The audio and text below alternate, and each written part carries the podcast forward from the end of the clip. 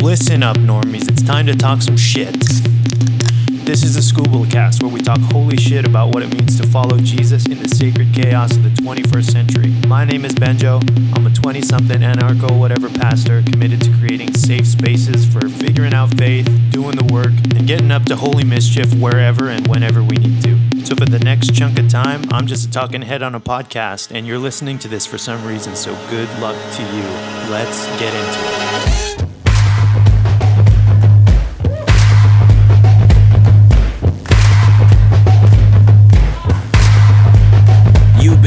Hoodwinked, bamboozled, co-opted, run amok, soldier, white Jesus to prop the empire you up. Bought the binary, you rendered under Caesar, all cause your cathedrals needed more cedar. You sold another neighbor, a seat at the table, all for the major goal to hold the scrolls in your favor. Share gospel with the slaves, with precision of arrows, with a 630 time nine holes with Pharaoh.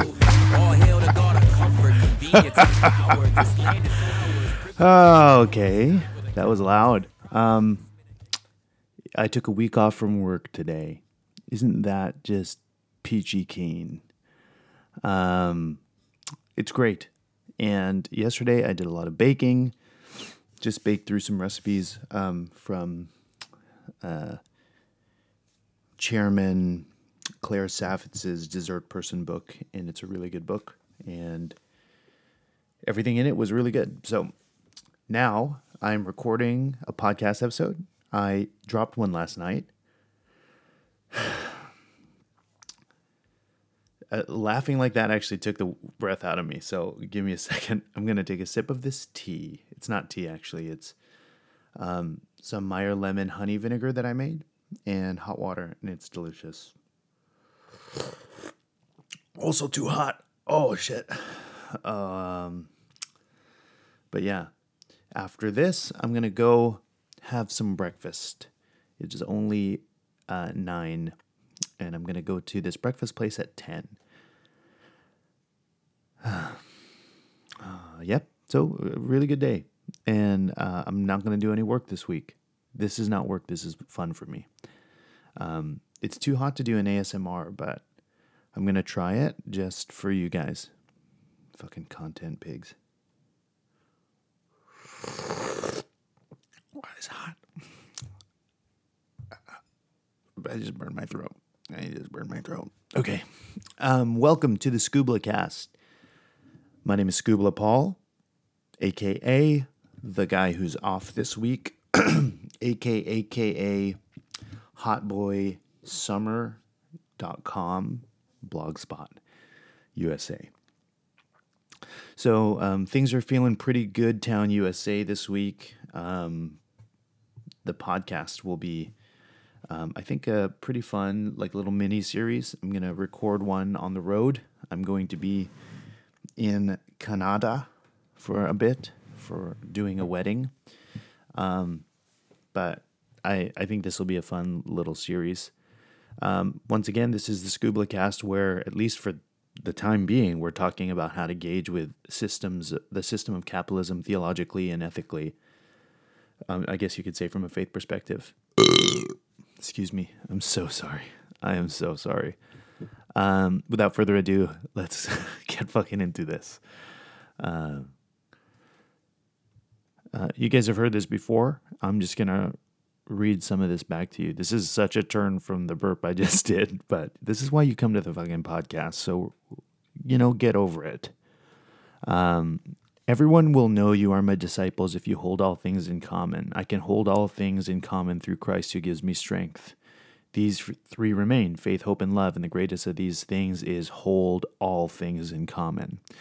Y'all, we're coming up on, I started this podcast in 2020 and I wasn't super regular about it then, but now we're sort of in the thick of it. And I'm just happy to have cultivated a small little community of, of with you guys of people who have been listening and have been talking about what it fucking means to try and live life and maybe do faith um, together as we try and navigate this ever changing um, ecological system that we are a part of and hopefully changing it for for the better for our for the generations to come at least participating in that work.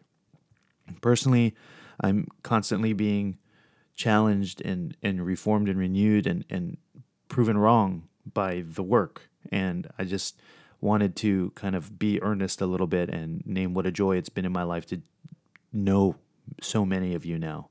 And many of you I've never met, but you guys are my friends um, because of the, the connection that's been fostered by this void that's the internet. Um, and I'm not only am I having a lot of fun doing this, but I'm also driven to create the podcast because I I hate unnecessary suffering and agony.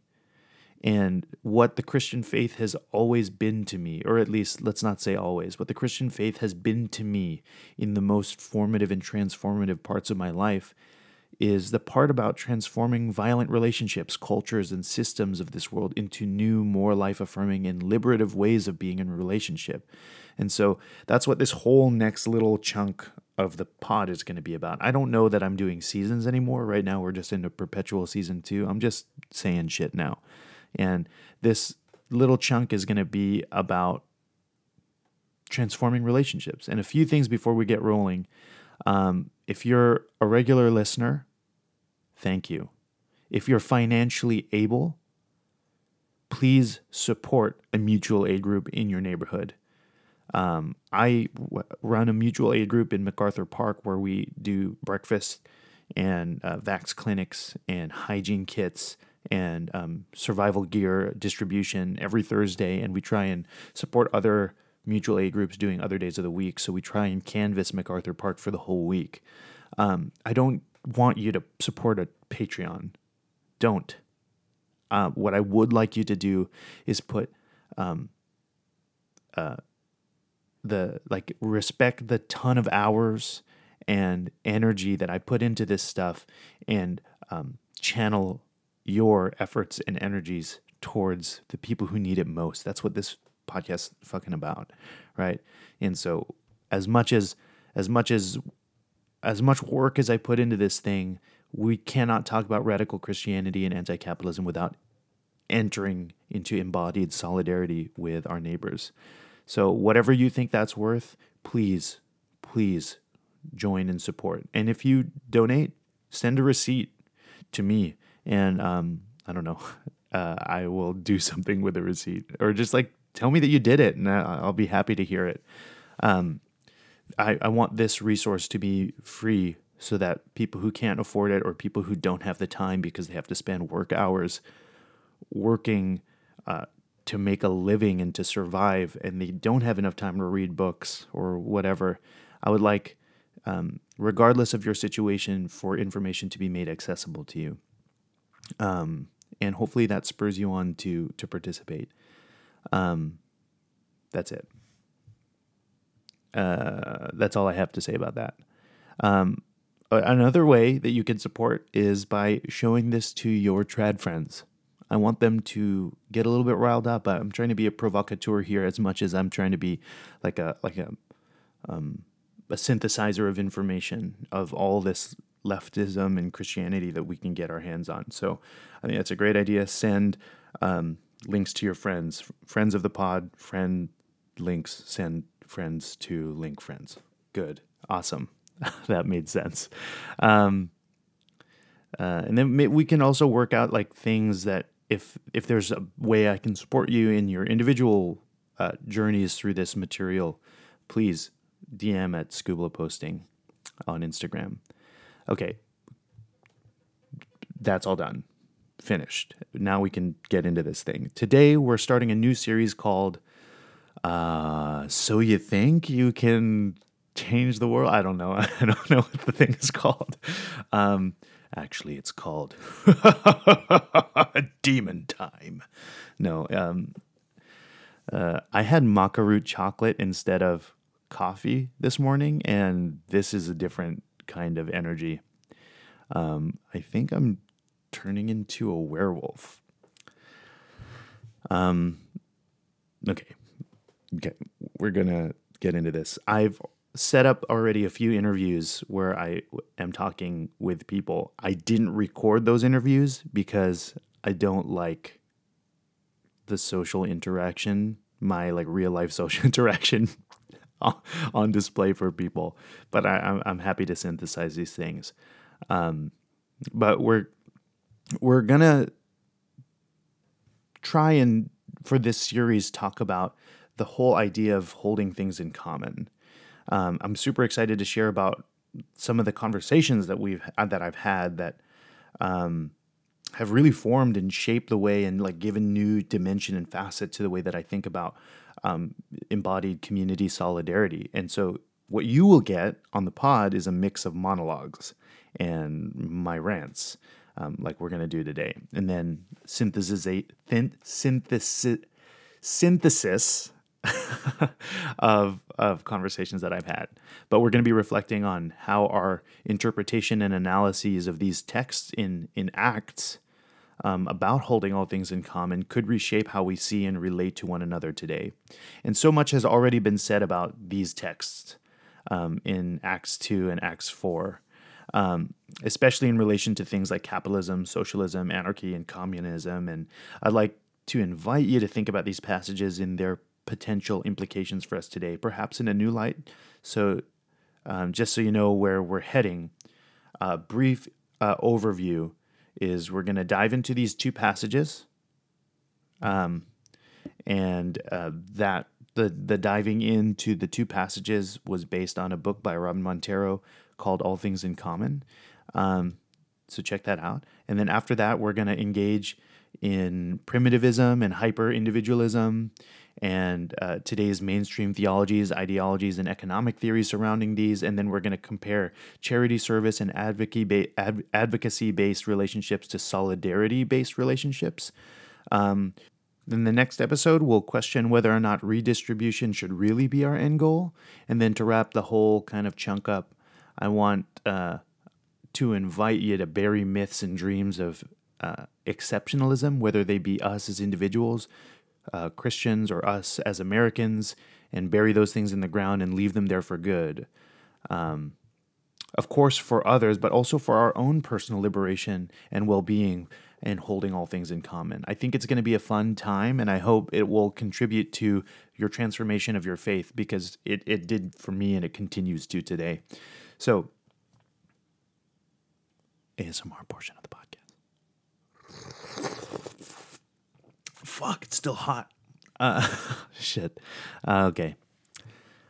Uh, now, uh, for a reading from the Bible, um, in Acts 2 uh, 42 through 47, we read, They devoted themselves to the apostles' teaching and fellowship, to the breaking of bread and the prayers.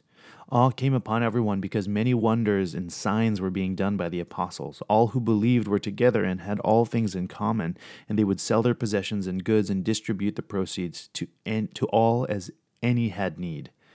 Um, day by day, as they spent much time together in the temple, they broke bread at home and ate their food with glad and generous hearts, praising God and having the goodwill of all the people. And day by day, the Lord added to their number those who are being saved. And here's Acts 30, uh, uh, 4 32 through 35. Now, the whole group of those who believed were one heart and soul, and no one claimed private ownership of any possessions, but everything they owned was held in common with great power. The apostles gave their testimony to the resurrection of the Lord Jesus, and great grace was upon them all. There was not a needy person among them, for as many as owned lands sold them and brought the proceeds of what was sold. They laid it at the apostles' feet, and they distributed to each as any had need. Now, these texts are straight up disturbing for those of us who have been raised under more private forms of capitalism, like we know here in the US. It's like, what do you mean the apostles didn't make profit for themselves and then reinvest it on a new scheme to expand capital? You mean they didn't properly invest? The money? like, what the hell does it mean to have everyone's needs being met? So they're saying the bottom line is need based instead of profit based, and then everything else above that. Uh, is above is, is about relationships and the joy that comes from sharing and communal well-being. I mean, this is really weird stuff to our capitalist uh, informed hearts and minds.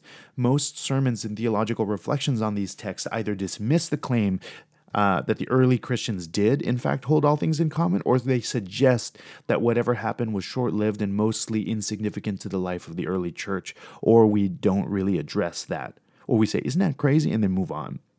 Even most biblical scholars today continue to write off its possibility for reasons we'll address in um, uh, in further episodes on economic practices of the early Christians.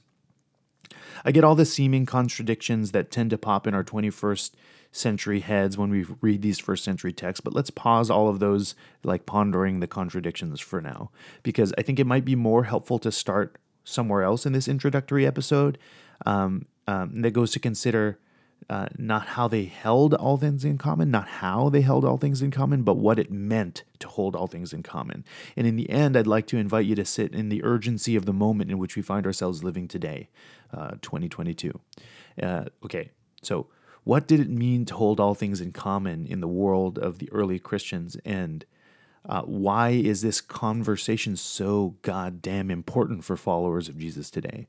Quick side note I don't think we should pretend or even try to simply mimic or copy what the early Christians did or thought. First of all, it's impossible because we live in a very different context in which we must ask altogether different questions.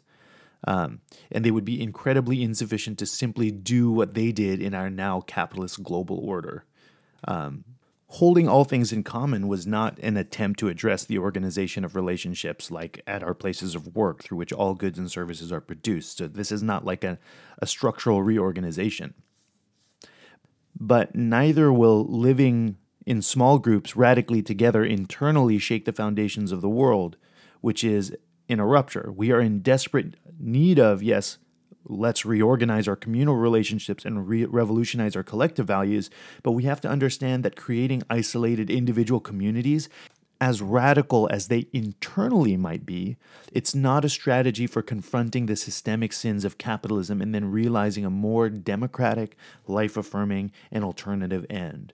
So, now, I want us to ask what did it mean to hold all things in common in a world in which it was uncommon, right, for all things to be shared in trust, in friendship, and mutuality? What does it mean to radically affirm the inviolable dignity of every human being in a world in which social hierarchies ripped people apart and divided them into groups of more or less importance, more or less beauty, more or less person? Because while holding all things in common did have implications for possessions, I would like to suggest that this practice was more so about relationship. How people were to relate to material things, how people were to relate to others, how people were to relate to themselves, and how people were to relate to God. And so, if you hear one thing from this I was going to say clusterfuck of an episode, but it's not that bad. It's okay. Uh, from this beginner uh, entry point into this little chunk of time on this pod, I'd like the the one thing that you take is to hold all things in common for the early Christians was to embody and pursue a new and alternative way of being in relationship holding all things in common com, fuck. Holding all things in common was about establishing an alternative world and this alternative way of relating to self and to others. Undermined and resisted and prophetically condemned the normalized sin of the world in which they lived it seemed like extreme material inequality, the coexistence of luxury and poverty, the numerous social hierarchies sustained with the threat of constant violence in the rationalization of human suffering through state politic. The early Christians held all things in common, knowing that the system was fucking rigged.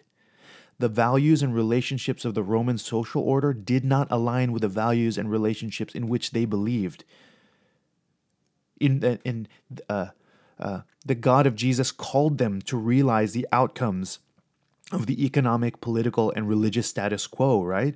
It did not align with the life they believed Jesus wanted both Jew and Gentile to know. Mass suffering that resulted from social hierarchies, military domination, political repression, and the prioritization of familial wealth and power over the meeting, the meeting of people's needs was not a part of Jesus' eschatological vision. The world in which they lived was not set up to bless all people as their faith compelled them to do. Its structures and values were made to serve the interest of the few, and some of those few belonged to these churches. And many of the many also belonged to these churches. Right? And that's exactly what happened. No matter how hard the masses tried, the system was rigged against some even more than others. And so the early Christian is called to reject the unjust, exploitative, oppressive social order and reject its fucking sinister creed of suffering and inequality. The practice of holding all things in common that we read about in scriptures was not lived out in a world where the essential dignity of all was defended or the flourishing of every person was valued above the right to accumulate labor and lands of other peoples. No, they, they held all things in common and trust in trust and solidarity amidst concentrations of fucking power and concentrations of wealth and violence and state power. And on the other hand, concentrations of unnecessary anxiety and agony communities would be crushed in the name of Pax Romana or peace. And the people are constantly being displaced, ripped from their homes, enslaved by their lenders and creditors, denied access to the most basic means of survival by those who could, over time, possess those things for themselves. And so, amidst the hierarchies and unmet needs, amidst the rationalizations that said this suffering and inequality was divinely ordained by the gods, or perhaps was simply the way things were, the early Christians saw in the life and witness and teachings of Jesus a bold calling to embody in the now, in the now, the present, tangible now, a radical, more life affirming way of being in relationship to one another. It was their attempt to incarnate what they believed their God would more um, fully realize in the future. But there's one last point I'd like to make about this. According to the scriptures, this alternative way of being in the world constituted um, defined what it meant to be a follower of the way, to hold all things in common. And as we'll discuss more in our next episode, this was no short-lived experiment. It was no insignificant sideshow to the uh, to the other real world and witness of the early church. You know, contrary to what many of us have been raised to see, uh, to have been a Christian, to have been identified as a believer, to have been a participant in the resurrected body of Christ, you had to hold all things in common. It was so central that it was how you knew whether they were Christians living in that community or not. Friends, as the early Christians once embodied and pursued a subversive and more liberative way of being in the world, we too must begin to democratically envision and pursue a more life affirming world for all. And this alternative world must not try to incorporate, incorporate itself under capitalism or play ball. Capitalism subordinates everything and everyone to its primary concern, its ultimate role. As we've said in another series, its first and greatest commandment. The endless maximization of profit compels capitalists to devour the rest of us, and it drives working people to depend upon the very system that violates their own bodies and minds. It pits humanity against itself like an auto cannibalism and against the rest of beloved creation. It tricks the masses of all nations into thinking that we all have a shot equally the system is designed to give that shot to us. If we only individually work hard enough and are smart enough with our own money, and it does all these things and more because capital cannot fucking help itself. It is the invisible hand, that demonic force that is just fucking vile and, and twisting our relationships. So capital cannot help itself. It is not trying to work all things for the good of all people, which is to say, for the glory of God, but for the pockets of those who are already rich. And if the early Christians did hold all things in common in response to a world defined by gross inequality, social relationships sustained by constant threat of violence, and concentrations of both power and wealth, well, then for a moment, let's just look at but a few of the inequalities and hierarchies and a justice system in our own world We'll start in the US and zoom out from there. There are three white men, just three individuals who, during a very short period of time, have come to collectively own more wealth than the bottom 115 million US Americans. That is half of the country's entire fucking population. It is legally theirs, the wealth. They own more than the bottom 115 million other people. It's legally theirs. Try and get your head around that reality. Um, they have accumulated billions of dollars. So consider this. Um, I work multiple jobs. This is my like sort of like a Sabbath birthday week. I'm not working at all, just getting riled up about money. But um, I work multiple jobs. For one of my jobs, one of my jobs, the only reason I have multiple jobs is because this is not enough um, to survive. Uh, so for one of my jobs, after healthcare is taken out of the full time paycheck, I will make a little less than sixteen thousand dollars this this year. Now maybe you make thirty thousand dollars a year after, fifty thousand dollars a year after, eighty thousand dollars a year after. I don't care. Let's just say you you make hundred thousand dollars last year. Do you know how many years it would take you to make a single billion? Not a hundred billion, not sixty billion every year, just one single billion, it would take you 10,000 years to make a single billion. But these capitalist elites don't just own 1 billion. As of October 2022, they collectively possess 576 billion as the wealth they have accrued. And even hell, even if you make $200,000 a year, you'd still have uh, 855,000. I don't know. I'm not really that good at math, but that's too many years. It would take you that long or more to accrue the money that Jeff Bezos has illegally stolen up until this very moment. This man is fucking vile. While meanwhile, through the pandemic early years, I live in California. And every Thursday, I look into the eyes and grasp the hands of human beings who have been disposed of by this world, with their faces scarred and tired and sunbeat from sleeping on concrete or in tents under, under overpasses or um, in medians.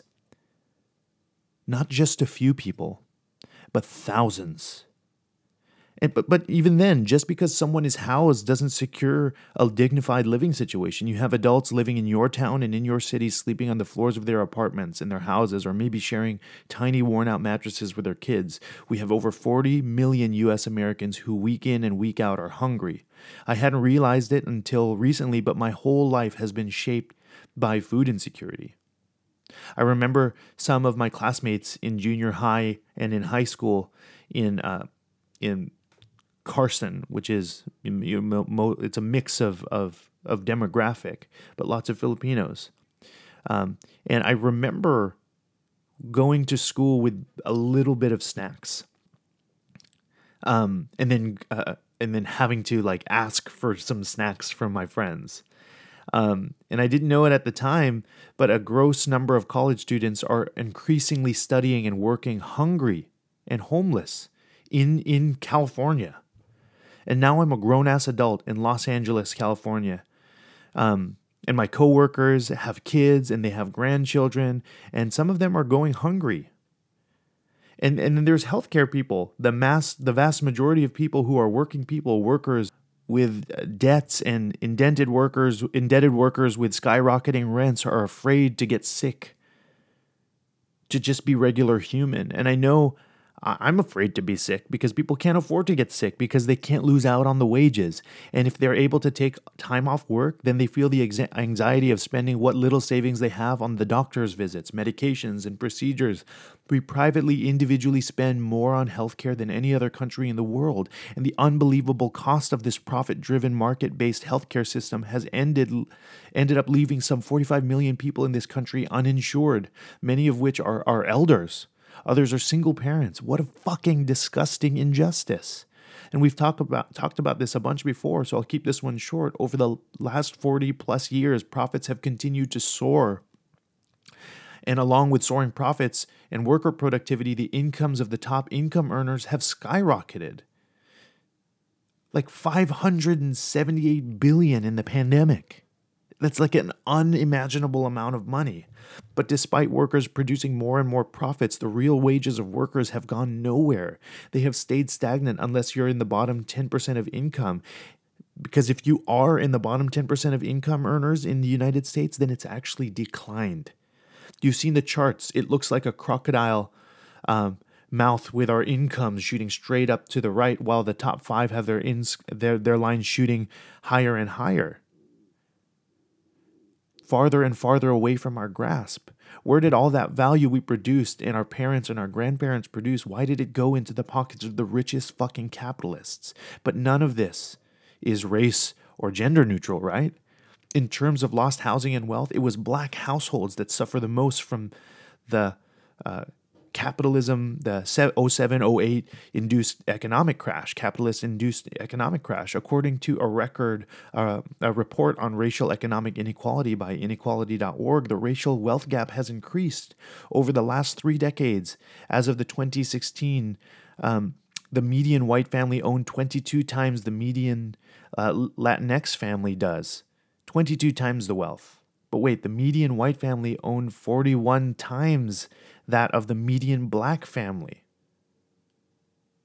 41 times. 37% of black families now live with zero or negative wealth, while 15% of white families have zero or negative wealth. And the same inequality.org report reports that. We find that the average cumulative college debt for black female graduates with a bachelor's degree um, between 2015 and 2016 the debt was just over 30,000. It was less than 20,000 for white males. And across all racialized groups, females always graduated with greater amounts of debt uh, than males before entering into a capitalist economy where females have forever made less than males. While I could stop here, I have a few more things that I want us to name, right? Remember, we're looking at this because the early Christians held all things in common. In a world um, of social hierarchy, material inequality, violent top down relationships, and concentrations of power and wealth. And they held all things in common. So, before we can figure out what we need to do in our world, we have to really see the depth of systemic and structural sin that our social order is built upon. Let's briefly talk about policing and imprisonment in the US. An unusual statistic that many are not familiar with uh, is there is uh, there are some 800,000 whites in cages right now. I'm not even including those on probation and parole. This white supremacist nation has tricked people who think themselves as white into believing that the cops in the justice system is on their side. But near near a million whites who are currently caged up away from their families and communities suggest a different story because the vast, vast majority of incarcerated persons were making poverty wages when they got locked up for the first time. They were already living in poverty, working in poverty, and they got punished for being poor. And as Michelle Alexander helped me see for the first time when I was um, uh, a graduate history student, um, I learned that working poor black, Hispanic, and indigenous persons are disproportionately having their front doors kicked down in the middle of the night, that communities are aided by militarized police forces, their young males are being snatched from their families, the women being sexually harassed and abused by cops. Now stack up capitalism, white supremacy, and heteronormativity all together, and you get this one out of every two trans black women spending a portion of their life in prison. 50% of all black trans women in this country will be caged. And in large part, the imprisonment and policing patterns inside the US are a reflection of America's original affection. The original fucking hard on that America has. It's a love for imperialism in the name of democracy and freedom in Jesus, in the free market and the right to privately accumulate and own whatever and whomever we so pleased. The US spent the first century and a half fucking invading. Fucking invading the nations. Our history is invading the nations of indigenous peoples who lived west of the border. And then we took small islands surrounding our our borders. And then this is my um fucking okay.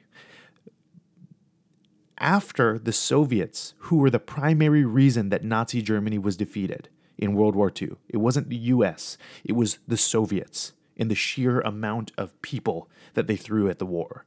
Um, so much loss of life. After the Soviets were the primary re- reason that Nazi Germany was defeated in World War II, the US fucking expanded our military might with a fierce anti communist fervor, even though they're the reason we won and they set up military bases across the world, but particularly around Russia. And now we're doing the same around the rising economic power of China. We self proclaim the divine right to replace other countries' leaders with people who will bow to the global order, to our global order. That's a practice we continue to act upon in Central America, South America, in the Middle East. We are a fucking torturous nation. We tortured the uh, African and African American slaves and indigenous captives for the first good chunk of our very short history. And now we torture people in solitary confinement in prisons, turning their minds into mush. We train swaths of forces in Central and South American countries on how to torture people who were fighting for their own liberation. We assassinated Catholic priests who were fighting uh, for um, their people's liberation, and now we torture anyone who we deem a war criminal. We surveil our people. But the domestic and global war machine is not disconnected from the hierarchies and inequalities we know at our places of work and in our communities across the world. We work at places where the few govern the body and the minds and the energies of the many. Our capitalist places of work are undemocratic, they are authoritarian, and the absence of democracy at work leads. Uh, uh, leads to concentrations of wealth and power in our communities, and the unevenness of capitalist development in our own communities has spread to the global uneven development. Capitalism has concentrated wealth in some parts of the world and concentrated agony in others. The lack of democracy and the lack of mutuality, the lack of um, the absence of a shared sense of humanity in our workplaces and in our communities, in uh, in our countries, will forever be a permanent reality within a capitalist global order. Displacement, gentrification, and being ripped from your community is happening in rural America and it's happening in urban America but it's also happening in certain parts of the world, disproportionately forcing people living in some countries to flee to others. We're living it right now Yemen, Syria, Ukraine, Russia, China. But perhaps the two greatest threats of our species as a whole are environmental disaster and the rise of fascism. We all hear that the center is falling out and that people are swinging left or right. But what's really happening is that uh, the promises of capitalism, its promises of an easy and good life, its promise that any person can become wealthy if they just work hard enough and are individually responsible enough, those promises are having the floor fall out from beneath them. It happened about a century ago. And it's happening again today. People are coming to two conclusions. One group is saying we need a strong man to protect the purity of our culture, the purity of whatever religion, and purity of our nation. We need that media to protect us from groups of marginalized people who are killing our economy. That is what the right fascist tendency is swinging towards. But another group of people are saying there is a systemic problem here that's profoundly contributing to the reality that people are feeling alienated, lonely, tired, economically stressed, and strapped for cash. They're being pitted against one another with different social constructs affecting them. There is a structural problem that is exacerbating and causing so many people across the nations to suffer. Then part of the problem there is capitalism. It's its anti democratic, exploitative class structure at our places of work. It's the concentration of wealth throughout our countries. It's pitting nation against nation. It's prioritization of profit over people. Stigmatized groups of people are not the problem. Capitalism is a structural problem. And then just this past week, I saw that Antarctica logged its hottest temperature on, on record. The Earth cannot continue to allow us to live here if we continue to allow capitalism to persist unchecked, unchallenged. Humans cannot both treat one another and the planet primarily as instruments and means for endless profit maximization and then hope to call this planet home for much longer. Fascism and climate change threaten humanity like never before. It's so the early Christians believed that another world was possible. And they were mocked for it, they were laughed at, and they were tortured for it. But they also realized that as followers of the way, they could not help but give their lives to the pursuit of a realization of a radically more beloved community. In a world of hierarchies and inequalities and violence, that early Christians were held, were led to hold all things in common. Friends, thank you so much for listening to the pod, and thank you to those of you who are continually um, listening and then stepping into embodied solidarity with your communities. Thanks for believing in the work and that you believe that there is another world possible. Um, if you found today meaningful, you know, Send it to some folks.